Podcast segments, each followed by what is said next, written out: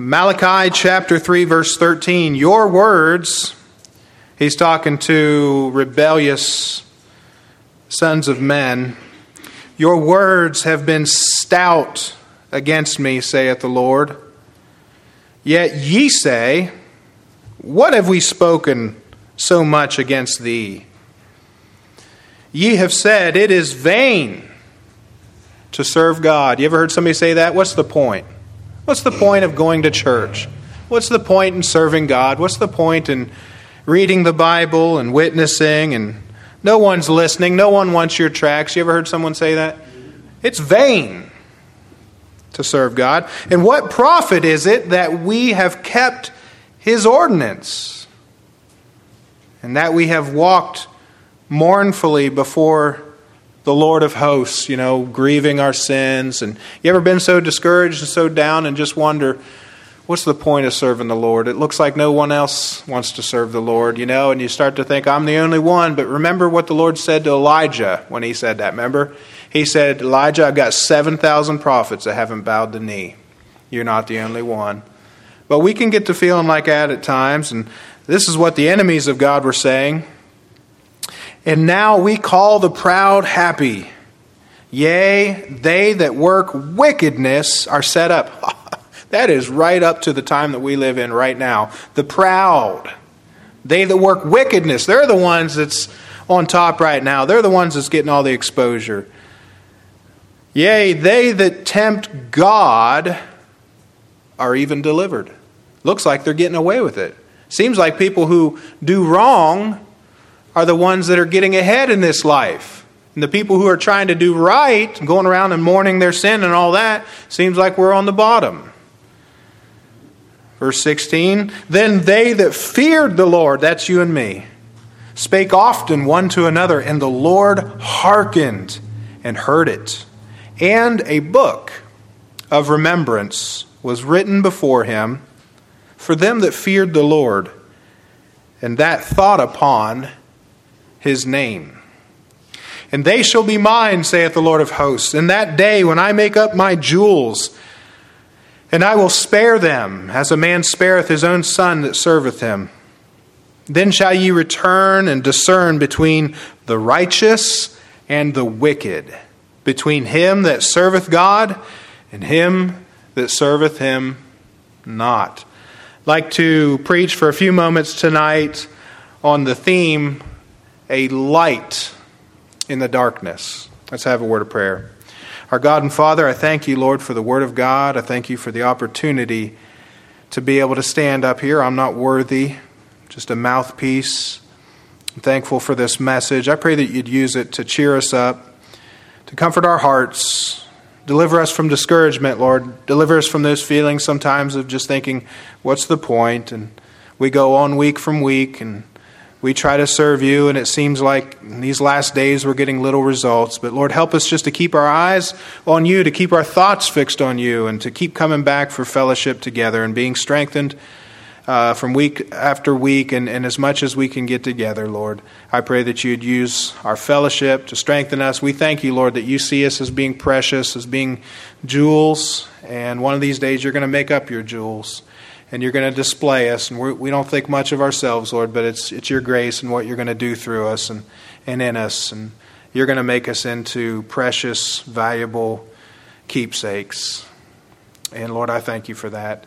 In Jesus' name, amen. Amen. Tonight I'm going to use an outline that comes from a preacher by the name of Alfred P. Gibbs. I'm adapting his outline. I just want to let you know that up front, give credit to where it's due. But I studied his book, uh, The Preacher and His Preaching. I think I've probably read it three, maybe four times. It's what was assigned to me when I was in Bible college. And it's a great outline, and I think it's going to be helpful to us. But I just want to let you know up front that I'm using it. But, you know, I'm going to use the bones, but I'm going to put my own meat on there, all right? These were dark times for Israel, the book of Malachi. This is the last book in the Old Testament This is the last time that the oracles of God are put out into a written form and given to God's people. After this, God goes silent on his people. There's no further revelation for about four hundred years until Jesus shows up at his first advent. This is a time when Israel had, uh, for years, been back in their land. They had returned from Babylon. You know, they set up the, the temple and they had that going, and, and they had temple worship going and, and everything that was involved there. But by this time, worship had become mechanical and, and heartless. Israel's spiritual leaders really Uh, weren't into it. And um, this was a time when God's people, Israel, was backslidden, and they were cruel in their treatment to others. And the Lord lays these charges against them. In chapter three, verse five, he says, "I will come near to you to judgment, and I will be a swift witness against," here's, here's what they were guilty of: sorcery, witchcraft, drug use is involved in that. And against the adulterers.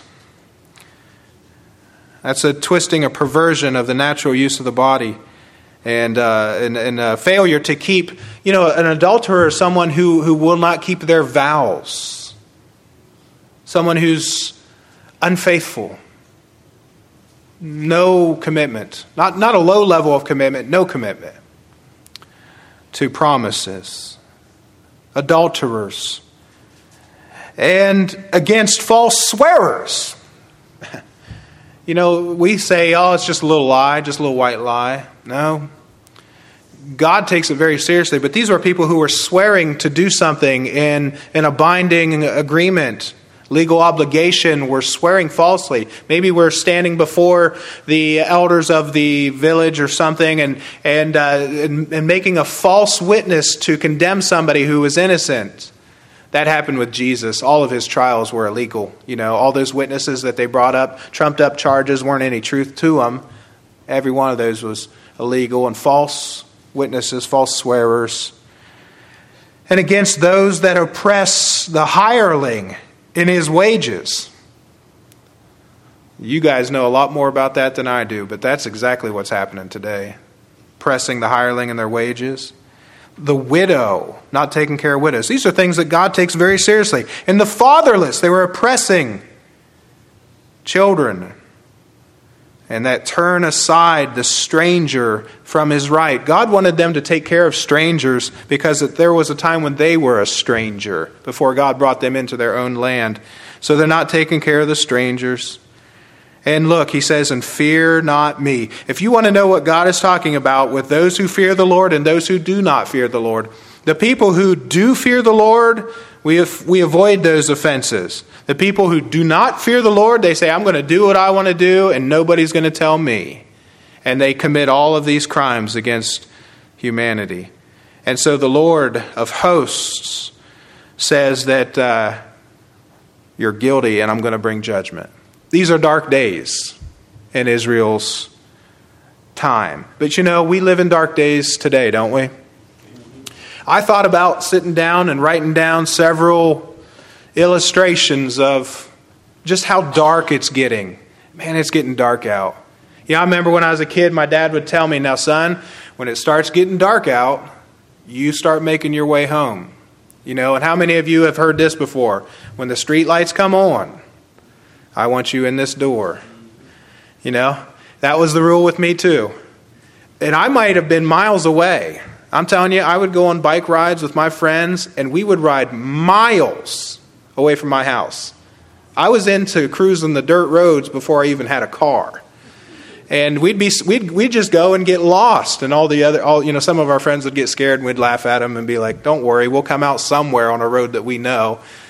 But uh, when it started getting dark, my dad would start telling me, get home, don't go out there too far. And there were times when I got out there a little too far, coming back in the dark, you know, and I was still young, and I'd get scared of the dark sometimes. But, you know, it's getting pretty dark out, and it's pretty scary. So I thought I'd just ask you, just quickly as we open this thing up, can you give me an example of darkness in the world that we live in today? I would just give you a couple of categories: moral darkness, spiritual darkness. So yes, Everett. We walk on the darkness of the earth. Yes, we walk on the dark on the side that where the sun is on the other side and we're on the dark side. That's right. That's a good illustration of it. Amen. Yes, sir? She was kicking drug needles out of the road, coming up, walking up to the church. And you walk from your house up to the church, kicking drug needles out of the way. That's that's sad, isn't it? Scary. Scary. Satan running people crazy and destroying lives. What's another one? The darkness is when these people are going out killing people for no reason at all. Little kids, babies, uh, et cetera, et cetera. That is bad. Okay. Yep. So the school shootings, uh, mass shootings in malls, things like that, people killing people, innocent lives, just senseless killing. I'm just repeating it just for the sake of the recording. Okay. Anyone else? Drugs, just rampant drug use. Perversion. Perversion of gender and family. Yes, all that. I hate to even talk about it. I talk about it a lot. Yes. And Adam? Yes, yes. Yes, that's true. Yeah, my my my friend went to a graduation, and then there was a, some kind of a graduation show that his daughter was involved in, and they were dancing around in bikinis and saying swear words in a public performance at a high school. I don't know. I don't know if they did that when I was a kid or not. I don't think swear words were okay, and I don't think bikinis would have been okay, but times are changing. Anything else? He was embarrassed. He kept his eyes down. Yeah. Countries turned. So a country that was founded on the Bible in a little over two hundred years turned their back on God. Yeah. And making laws against him. And against his word. Yes. So a lot of good examples. I think last year Planned Parenthood put out their latest report. Last year around three hundred seventy-five thousand children were murdered in the womb. That means that women are murdering their children in their own wombs. That's horrific. That's awful. Up to sixty-three million now total. It's getting dark out there.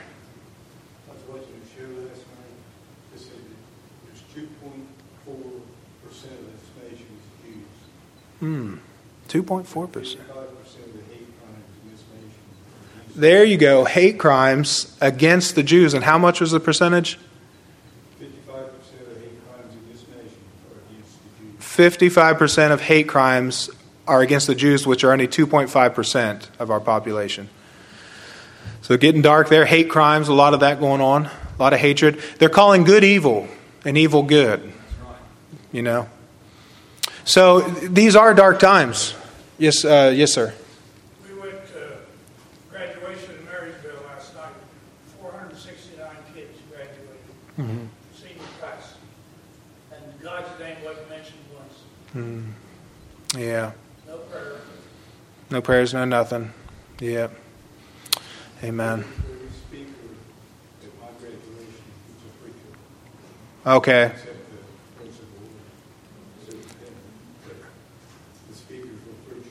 So, brother, brother Dave, how old are you again? seventy. Graduated in sixty-two. Every speaker at your graduation was a preacher, giving the speeches, except school officials.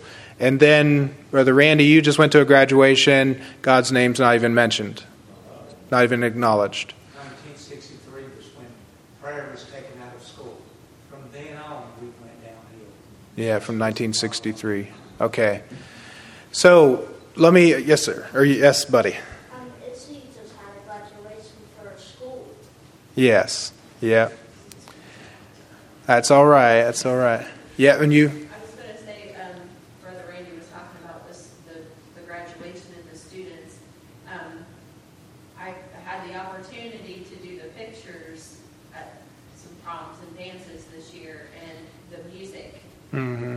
The music that is played during these events, I mean, it's it's vulgar.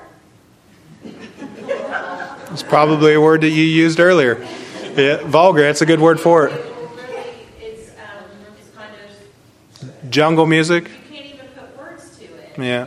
And those are kids. There's uh, there's kids there. Mm-hmm. They're they're in high school, but they're still children. There's little there's children there watching all that. Kids. Mm-hmm. And it's just it's unreal. Yeah. And it's not we're not angry with it and, and dancing to it. And, yeah. And it's something that should not be. And it should make you angry. It should make you angry. Yes, not angry with sinners, but angry with the sin and angry at the devil. I just can't even imagine what the Lord thinks. Yeah. Yes. I saw another hand real quick. Okay. So pretty, pretty dark picture that we all just tried to paint together. And I'm glad I didn't just try to get up here and have a couple of illustrations. That was better. So now let me try to put a positive spin on that, okay? All right.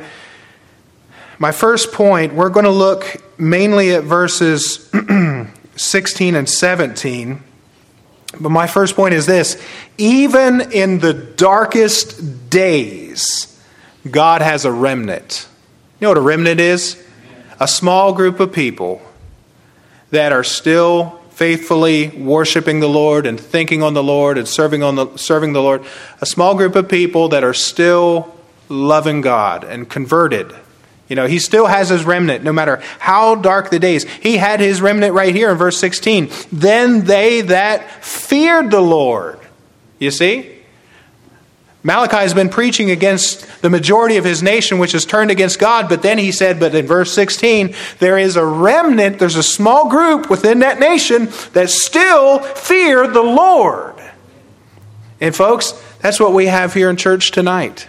Amen. We have a remnant of people who are saved and still fear the Lord. And God is still saving people in the midst of all this darkness. He's still reaching down. You know, when he reached down his hand for me, he's still reaching down and he's still plucking out brands from the burning, still saving souls. But you know what? God tonight is, yes, he's angry with the wicked every day, but God tonight is looking in on his faithful people, his remnant who still fear the Lord. He's interested in us tonight and what we're doing here. You know, you, you look at, um, I think we, we've pretty much covered these verses, but you look at verse uh, thirteen again, and we, we read that. But those are his enemies, speaking blasphemies against him. And then also in verse seven, uh, even from the days of your fathers, you are gone away from mine ordinances. These are the majority of the people within their nation. They had walked away from God and walked away from following his word and have not kept them. He says, return unto me and I will return unto you. He's still calling them back, pleading with them tenderly. Return to me, saith the Lord of hosts. But ye said, wherein shall we return? You see? A nation of people who had hardened their necks against God. But there was this faithful remnant, even in the darkest days. Listen, God's got little churches like this dotted all over this nation. Maybe more of them on the East Coast than on the West Coast. Not so much up in New England. A lot of them down south. But God's got his people. He's got his remnant. And if you could put all of God's people in the whole country together, we'd look around and be like, man, there's a lot of people who still love the Lord in this country. There's a lot of people who are still reading their Bibles. A lot of people who are still praying. People still witnessing. But, you know, we're just here in our own little corner of the world. But just be encouraged that just like Elijah, when he said, God, I'm the only one still faithfully standing for you. He said, no, I got seven thousand that haven't bowed the knee to Baal. Okay, Elijah, you're not the only one. So even in the darkest days, God's got his people. My second point is this. The godly will take every opportunity to get together for fellowship. In verse sixteen, it says, then they that feared the Lord spake how often? I've ruined it. Spake how much? Often. Often one to another. So the godly get together whenever they can for fellowship. That's fellowship when you speak to one another. Now I know, uh, I should have worn my, my body pack. I want to move now. I know that, you know, we're all seated like this. You're all looking at the back of everybody's head. Okay. And, and when you got me sitting in front of you, you can't see anything, you know, but my bald spot in the back of my head, you can't see anything. But we're seated like this, but this is conducive to hearing the Word of God, because actually that's the main purpose of our service, is to hear the Word of God. But we come together and we speak with one another. A church that won't speak to one another is not having fellowship. And, you know, and I'm always encouraged after a service when we have a real good service, you know, and, and I didn't lay an egg with the sermon, and people go out of here and kind of just, you know, a little bit uh, kind of, uh, you know, just perky and, and happy and, and talking with one another. I always like to see that. People just tarrying for a while after the service and talking to one another and just talking about the Word of God, about the Bible, about the situation in the world. I love to see that. And, you know, the Lord does too. He loves to see it when His people get together and speak often one to another, because that's the old ironing, iron sharpening iron. Amen. That's how we strengthen each other and we encourage each other. And the longer you're saved, the longer in your, you're in church, you're going to realize, yes, the, the preacher and the preaching is important, but the fellowship with Christians is just as important the longer you're saved. Spake one to another. The godly takes every opportunity for fellowship. You know, I would just encourage you to come to everything that you can. I'm not being legalistic about this. No one's going to judge you or look down on you if you don't if you don't come to everything. But I would encourage you to come to everything. Come to the revival meeting when we get together. Come to the, the dinner, you know, the fellowship meal that we're going to have down at the park. Come as often as you can, because for one thing, the Lord looks on it and the Lord is pleased. And I would encourage you also, when you do come, open up to one another and talk. Now, let me say just a couple of little uh, qualifiers, uh, for especially for the younger people. You don't have to tell everything you know. I used to always tell my nephew Tanner that. Tanner, you don't have to say everything that's up in your head, you know. But that's what he would do. He'd tell on you, tell tell everything he knows. There, there's some wisdom and some tact, you know, as far as how close you bring people into your life. But just speaking one to another, you know. And then I would also say this. Let's love covers a multitude of sins. So what I do not mean is I don't mean coming together and telling everybody's dirt, you know. Telling all the dirt that you got on everybody and everything that you know about what's going on. A lot of times uh, people appreciate just being able to come into a fellowship and and just to know that uh, the people are, you know, not talking about them when they, when they go home. You know, I always joke around with people and they say, well, ah, sorry, preacher, I'm not going to be here at that. I used to joke around like this. I'm not going to be here at that next meeting. I say, that's all right. We'll talk about you when you're gone, you know. But if you're going to say something about somebody, say a kind word. And if, if it seems like it's personal business to them, it doesn't need to be spread to anyone else. We really got to watch that, because the devil is just looking for any opportunity to just get a hoof in And, and spoil our fellowship and hurt somebody. So we don't want to do that. We want to be careful with each other's hearts. That's all I'm saying.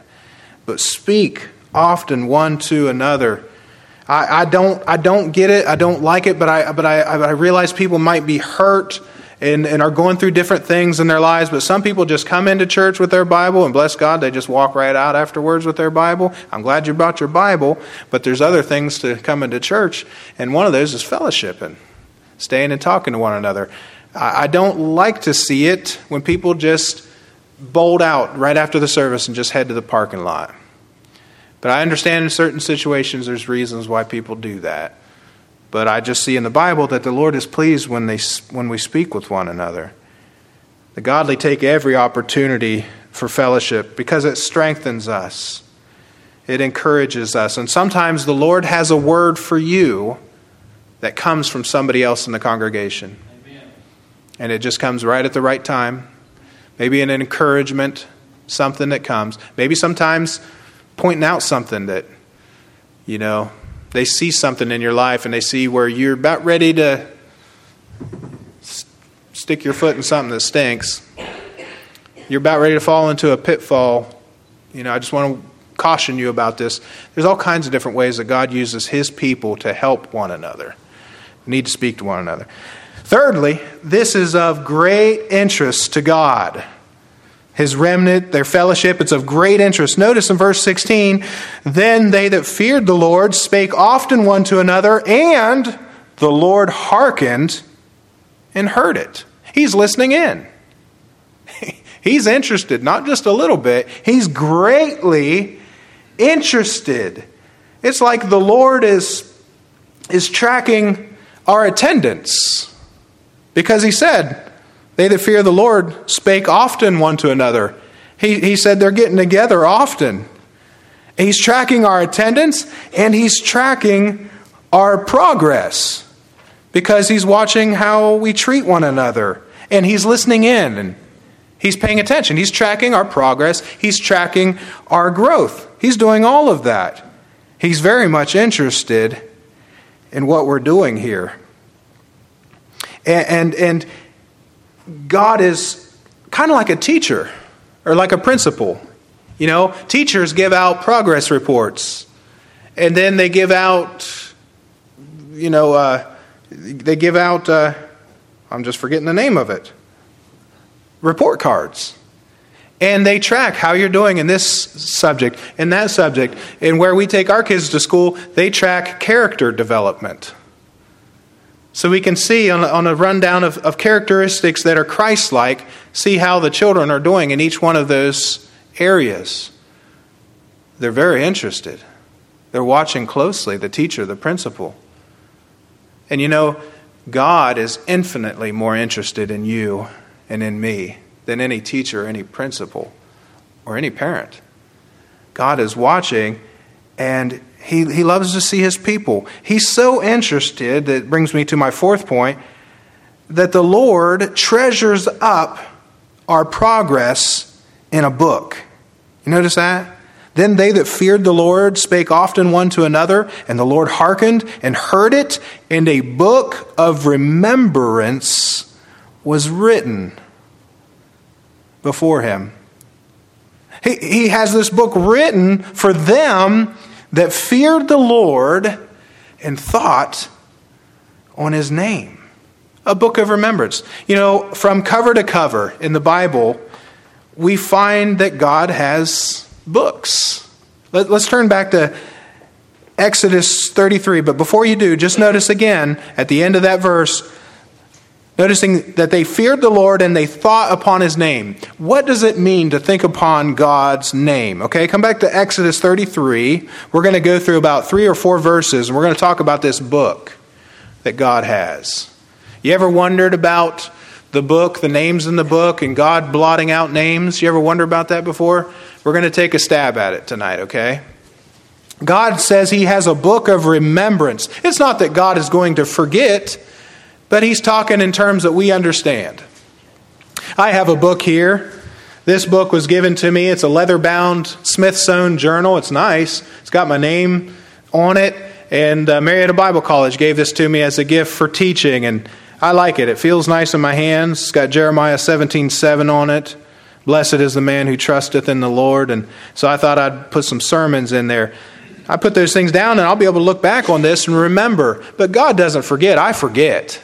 You know, I forget, but God doesn't forget. But he's got books up in heaven. You say, what do you think those are? Books. Books. So, Exodus chapter thirty-three, verse nineteen. He's interested in people that are thinking on his name. What does it mean to think on his name? Does that mean we're just sitting around thinking, oh, God, God, what does God mean to me? What does that word God mean? Is that what he's talking about? Or the Lord? What does Lord mean? Well, Lord's Jehovah. It's the great I am. I think that's part of it. But look at, the Lord really explains it to us in verse nineteen of chapter thirty-three. And he said, so he's talking to Moses. Moses, I'm going to make all my goodness pass before you. Because Moses was up on that mountain, and man, man, he was getting close to the Lord. And he said, Lord, show me your glory. And the Lord said, you can't see me and live. But what I'm going to do is I'm going to make all my goodness. You know, we serve a good God. Amen. I don't care what this world says. They judge our God. We serve a good God. You say the God in the Old Testament? Yes. The God in the Old Testament is the same God as the New Testament. He is good. Infinitely good. He said, I'm going to make all my goodness pass before thee, and I will proclaim the name of the Lord, you see? So he doesn't leave us to wonder about what that's all about. He just tells us, this is what it means to think on my name. I'm going to proclaim it to you. I'm going to tell you all about it, and then I want you to think about it. I'm going to proclaim the name of the Lord before thee, and will be gracious to whom I will be gracious. And I will show mercy on whom I will show mercy. All right, so he's getting him ready. And now, in verse chapter thirty-four, verse six, the Lord does it. Chapter thirty-four, verse six. He's got Moses in the cleft of the rock. He's covering him with his hand, you know, to protect him. And the Lord passed by before him and proclaimed, remember the name of the Lord? Proclaimed, the Lord, that's the I am, self-existent. The Lord God, merciful, gracious, long-suffering, and abundant in goodness and truth. Abundant. Whenever I think of abundance recently, I, I remember what my mom told me about my grandpa Scott. He liked to drink hot beverages, and he drank out of the old teacup, you know, with the uh, saucer. And my grandma Scott would get him real nice and hot tea or coffee. And what he'd do, because it was so hot, he'd pour out a little bit in the saucer, you know, and let it cool, and then drink a little bit out of the saucer while he's waiting for the cup to cool off. And I just think that's a way, that that old gospel song, I'm drinking from the saucer, Lord, because my cup is overflowed. And I think about that. That's the way the Lord is to us. He fills our cup up and he overflows our cup, and we got to drink from the saucer. He says, I'm abundant, abundant. I lost it. In goodness and truth, keeping mercy for thousands, forgiving iniquity and transgression and sin, you see? All this darkness, all this wickedness that we talk about, God is able to forgive it if they'll only return to him. And that will by no means clear the guilty, visiting the iniquity of the fathers upon the children, upon the children's children, unto the third and the fourth generation. Think upon his name. That's, that's God. A name represents who a person is. A name simply means who God is, his character, the sum total of who he is. If you want to think on God's name, think on what the Lord told Moses in Exodus thirty-four. Isn't that good?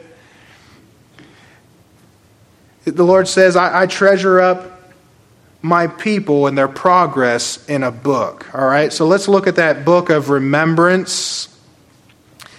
In the Old Testament, the Old Testament saints have a book, Exodus thirty-two and verse thirty-three. These are Old Testament saints now. These are not New Testament saints. They have a book, and it, and it, verse thirty-three, we'll just read that verse. Exodus thirty-two, thirty-three. And the Lord said unto Moses, well, let's back up to verse thirty. And it came to pass on the morrow that Moses said unto the people, ye have sinned a great sin. And now I will go up unto the Lord. Peradventure I shall make an atonement for your sin. And Moses returned unto the Lord and said, oh, this people have sinned a great sin and have made them gods of gold. But Moses is a broken-hearted pastor, and he's pleading for his people to God and asking that God would spare them. And he says, yet now if thou wilt forgive their sin. And it's the only time in the Bible you see this. Just a long dash. What is, what is Moses saying there? If you'll forgive their sin. And then he's thinking, maybe God won't, and maybe they don't deserve it. And and God will by no means clear the guilty, you know. And and if not, he just pauses there and thinks about, I don't know, that's the way I see it. He thinks about what happens if he doesn't. But but Moses cares so much, he says, if you won't forgive their sin, then blot me, I pray thee, out of thy book, which thou hast written. And the Lord said unto Moses, whosoever hath sinned against me, him will I blot out of my book. And it looks like when you study the books, it looks like that everyone has their name in the book. That's what it looks like. Everyone, God knows all people, everyone has their name in the book. And it looks like that if they fail to believe in God and to obey Him, in this Old Testament setting, He blots their names out. You ever seen what it looks like when federal documents are redacted? They put that black thing that covers up the words and you can't read it anymore. You've seen that on a television show or something? Suppose that's what he means. Blot it out.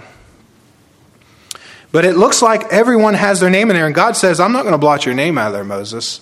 Every man is accountable to me individually. Every man, woman, boy, and girl. All right, look at Psalm one oh nine, verse thirteen. So the Old Testament saints have a book. We're looking at that right now. It's different than the New Testament saints. Psalm one oh nine, verse thirteen. Right about in the middle of your Bible. And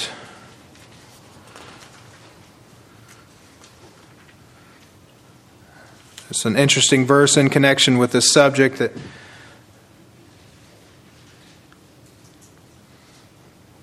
David wrote this psalm, and he's saying, God, hold not thy peace. O God of my praise, hold not thy peace. For the mouth of the wicked and the mouth of the deceitful are opened against me. And David is praying what we call a precatory prayer. He's praying that God would bring judgment upon his enemies. That's an Old Testament thing. We're not to do that today. We're supposed to love our enemies, not pray against our enemies. Bring, that God would bring judgment. Now listen, the nation that sins against God, what does the Bible say? He'll, they'll, he'll, they'll be turned into hell. Every nation that forgets God, the wicked shall be turned into hell. And every nation that forgets God. That's what the Bible says. We know that's what's happening to our country. It's being turned into hell. Hell on earth. But we're not to pray that God would judge our enemies. I used to drive down the interstate every day, driving up from Marietta to Cambridge with my FedEx truck, see that filthy pornographic store and say, God, burn that building to the ground. And I thought if I just pray that enough, maybe God will get tired of hearing me say it and just burn the thing to the ground. You know, God never did that. It's not time to burn it to the ground. That'll happen during the tribulation or at the second advent. Not to pray against our enemies like that. But he says here, Uh, in verse uh, fourteen, let the iniquities, praying against his enemies, remember, of his fathers be remembered with the Lord, and let not the sin of his mother be blotted out. See that? Verse thirteen, let his posterity be cut off, and in the generation following, let their name be blotted out. So these are enemies. These are wicked people. They're not children of God. David is praying against them, and David says their names are in there. Blot them out. Well, that's a strong prayer. I don't want anybody to go to hell. But we're in a New Testament situation. And he said, let their name be. That means it looks like everybody's name is in there, and it gets blotted out, depending on how they respond to what God told them to do. We're told to believe on the Lord Jesus Christ and thou shalt be saved. Now, let's look at the New Testament's book of life. So is the book of remembrance and the book of life the same? As I stand right now, I'm going to say they're different because they're they're called different things, but maybe they're the same. Maybe the Lord has everybody in a book and he's keeping track of their lives and so on. But uh, I'll just leave it at that. The New Testament saints have a book. Let's look at Philippians four three. So up in the New Testament, Galatians, Ephesians, Philippians. In the New Testament, that's a different book. And Philippians four three.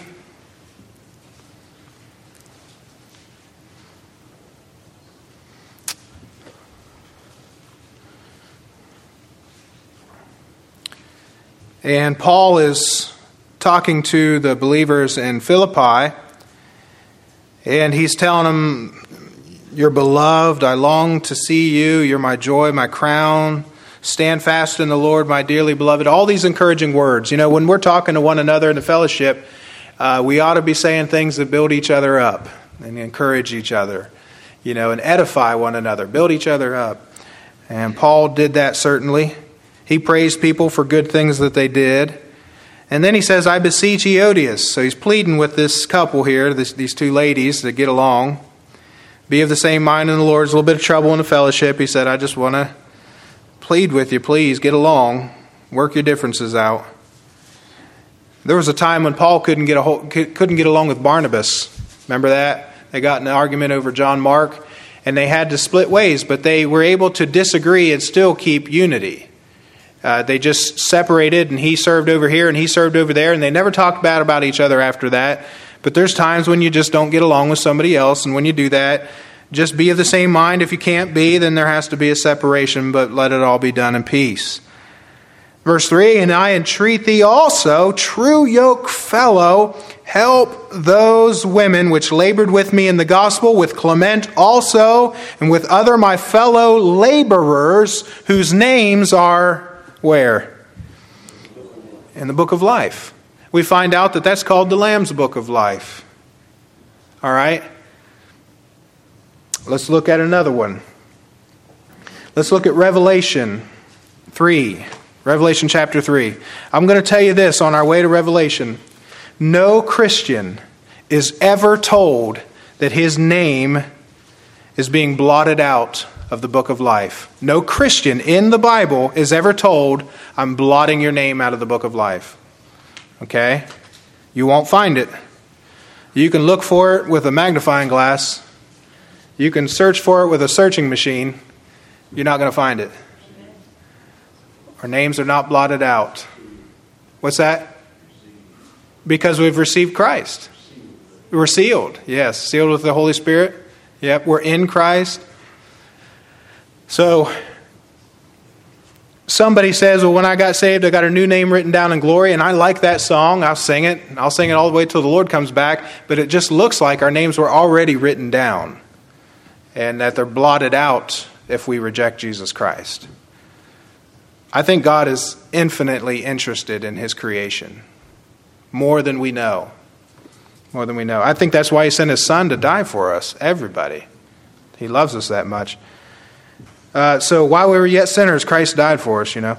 So Revelation three five says here, "He that overcometh," in the third chapter of Revelation, looking at these seven churches, he's addressing churches now. He says, "He that overcometh, the same shall be clothed in white raiment, and I will not blot his name out of the book of life, but I will confess his name before my Father and before his angels." All right, that, that uh, demands the question, how do we overcome?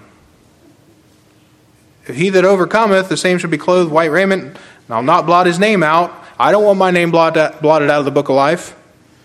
All right, how do I overcome? Well, we're not left to wonder about that either, because the Bible tells us. When you compare Scripture to Scripture, we overcome by faith. That's the short answer. Now, the Apostle John wrote the book of Revelation. He also wrote three letters just prior to the book of Revelation. And he wrote those at the same time, by the way. Uh, go to First John chapter four, verse four. I was talking to a man one time in a church. I was actually talking to the pastor of that church at this uh, spring banquet for Marietta Bible College, and he's one of the teachers there too. And we were talking, and he said, "How long has it been since you've been in my church?" And I said, "Ah, time goes by so fast, and it just seems like it's picking up speed." But I say, "What was that, like four years ago?" He said, "I think four or five, something like that." And his son was there, and his son said, Uh, his son plays the organ and the piano. Isn't that something? Uh, he's a graduate of Pensacola Christian College. Somebody said, "Can you play them both at the same time?" But uh, that'd be that'd be a trick, wouldn't it? Because with the organ, you need both feet, both hands, and with the piano, you need a foot at least and a couple of hands. But so, anyways, First John four four. Uh, but I was preaching at their church. I forgot what I was saying. And after, uh, no, before the service, there was a there was a mother there, and there was her adult son, and he was troubled about salvation, and he asked the pastor a question about, You know, what does it mean to overcome? And, and it looks like we're going through the tribulation, and can our names be blotted out of the book of life? And I said, I was just listening in, and I was talking to the pastor. I said, would you mind if I sat down with him? And he said, no, I wouldn't mind at all. I sat down, and I showed him what I'm just showing you right now. And he didn't receive it. I can't make anybody receive the Word of God. Just take God at His Word.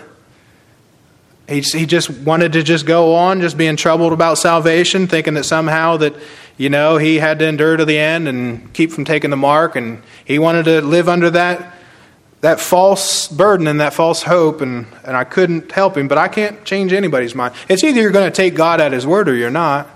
First John four four says this, "Ye are of God, little children, and have overcome them, because greater is He that is in you than he that is in the world." How do we overcome? Well, you get saved. When you get saved, the Spirit of God comes to live within you, and He's greater than all the evil in the world. He's greater than the devil. And not only that, but look at chapter five, verse four. "For whatsoever is born of God," what does it say? Overcometh. Overcometh the world. The, the wicked world that God's judging. "And this is the victory that overcometh the world, even our faith." Amen. Now, is there a plus sign in works equals salvation following that? I don't think so. "Who is he that overcometh the world? But he that believeth that Jesus is the Son of God." That's the overcoming that John was talking about in the third chapter of Revelation. And Jesus, Jesus is recording the Jesus is speaking the words. John's recording them, and he says, "If you overcome, I will not blot your name out of the Lamb's Book of Life." Now, what do you got to do to overcome? Place your faith, your whole, just throw yourself upon the mercy of God and the finished work of Jesus Christ at the cross, and trust in Him wholeheartedly, one hundred percent. Trust all that you are to all that Christ is. You say, "I'm a great sinner." Trust it all to Christ and to all that He is. He's a great Savior. He'll save you right now. He stands ready to do it if you need to be saved tonight. That's how you overcome. And, and He says, "If you overcome, I will not blot your name out of the Lamb's Book of Life." Won't do it. So I don't know if you'll receive that or not, but that's Scripture. And that's the best. The Bible interprets itself. That's how we study the Bible. Compare Scripture with Scripture. We'll look at our last couple of points now back in Malachi, and we'll finish up for tonight.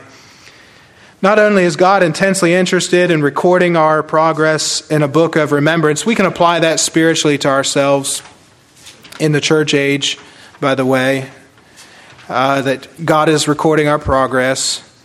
God promises a special eternal relationship with Himself for all of those who fear the Lord. So back in chapter three, verse sixteen, uh, verse seventeen, "And they shall be mine." You see that? seventeen, "They shall be mine, saith the Lord of hosts." Remember the day that Beth and I got married? And uh, I was so nervous, and people looked at me and thought I was unhappy or something. I was just standing up there, and I was just nervous. When I get nervous, I get serious. And uh, I wish I would have smiled more, because I look at those pictures, and I'm, what's wrong with you, you fool? Smile, you know? But anyways, I was nervous, but I remember after putting the ring on her hand and, and uh, walking her out of there, we were thinking, what did we just do? but But I thought to myself, she's mine. She's mine. You know, in a loving way, a loving, intimate way, she's mine. That's what God thinks about us. They're mine. They're mine. He treasures us. And it's a special relationship that He wants to have with us. Just a couple more. Not only do we belong to Him as His possession, we're like a rare and precious jewel to God. Look at verse seventeen again, please. "And they shall be mine, saith the Lord of hosts, in that day." You see, He's not going to throw you away. He's got you in that book of life. He's not blotting your name out. You belong to Him. He's looking for some people to love in this world. Just enjoy your salvation. Put your faith in Jesus Christ Enjoy your salvation. You're gonna me- you're gonna mess up. You're gonna make mistakes. You're gonna have to confess your sins to keep your relationship right. But just say, I'm his and he's mine. So the Lord says, in that day, I'm going to make up my jewels. Just briefly on this, we are like rare and precious jewels to God. We are a special, valued treasure. I've gone over. I'm enjoying myself so much, I haven't even paid attention to what the time is. Rare and special treasure. Think of that. Tonight, when you put your head on the pillow tonight, think that God looks at me and God thinks I am rare, I'm precious, I'm valuable, I am a treasure to God. That's how he feels about me. Lastly, God reveals himself as our heavenly Father. In a family-type relationship, he said, I'll spare them as a man spareth his own son that serveth him. God says it's like this. It's like a man with a son who's been faithful, and he loves his son. God says, that's my relationship to you. I'm your heavenly Father, and I bring you into a family relationship. Therefore, I care for you. I protect you. I provide for you, and I will chasten you when you're out of the way and correct you. But I'm trying to get you right onto the right path, because as a father, I want to look down on you and smile and be pleased with what I see. It's not a legalistic, uh, slavish kind of a fear that if I do a certain amount of things, if I wear my, if I wear a dress, or I wear it so long, or if I cut my hair in a certain kind of way, or if I belong to the right group of people and listen to the right kind of music, then God will love me. No, he's a loving heavenly Father. And I don't know about you, but my dad loved me when I was out of the way, and when I did things that disappointed him, he still loved me. God is better than that. God is infinitely more loving and patient. So it's not a legalistic fear, but it's it's a it's a loving, faith-based, obedient relationship that God seeks with us. So let's just stand with our heads bowed for just a moment, just to respond before the Lord. I know I've kept you over. Uh, I've enjoyed preaching today, and and I thank you for allowing me to go through those verses. And. Um, But let's just respond to the Lord. I just got one question for you. You know, the book of Malachi, if you ever read it closely, you'll find out that he just keeps asking questions. Something like twenty-five questions in the book of Malachi that he keeps asking God's people. So uh, I want to ask you a question tonight, and ask myself this question. Just heads bowed, eyes closed, just between you and the Lord, just for a moment. How's your report card? If God's looking down on you and he's looking down on your progress, how's your report card?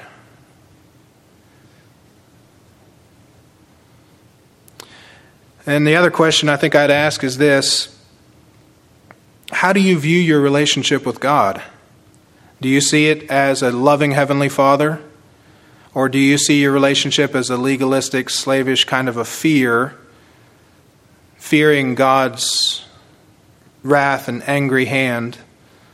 I tell you, it's not like that. It's the goodness of God that leads a man to repentance. God will just show you how good he is. Make all his goodness pass before you till it finally melts your heart and you repent of all your sin and anything that hinders your relationship with him. I think tonight we could just say thank you, Lord. Love you for looking looking into what we're doing and caring so much about it and calling us jewels and precious, and the world despises us. And would you do this? Would you commit yourself to keep getting together as much as you can with God's people and fellowship? And God's pleased with it. He, he keeps track of it. Our Heavenly Father, I thank you for this time together. Bless your people.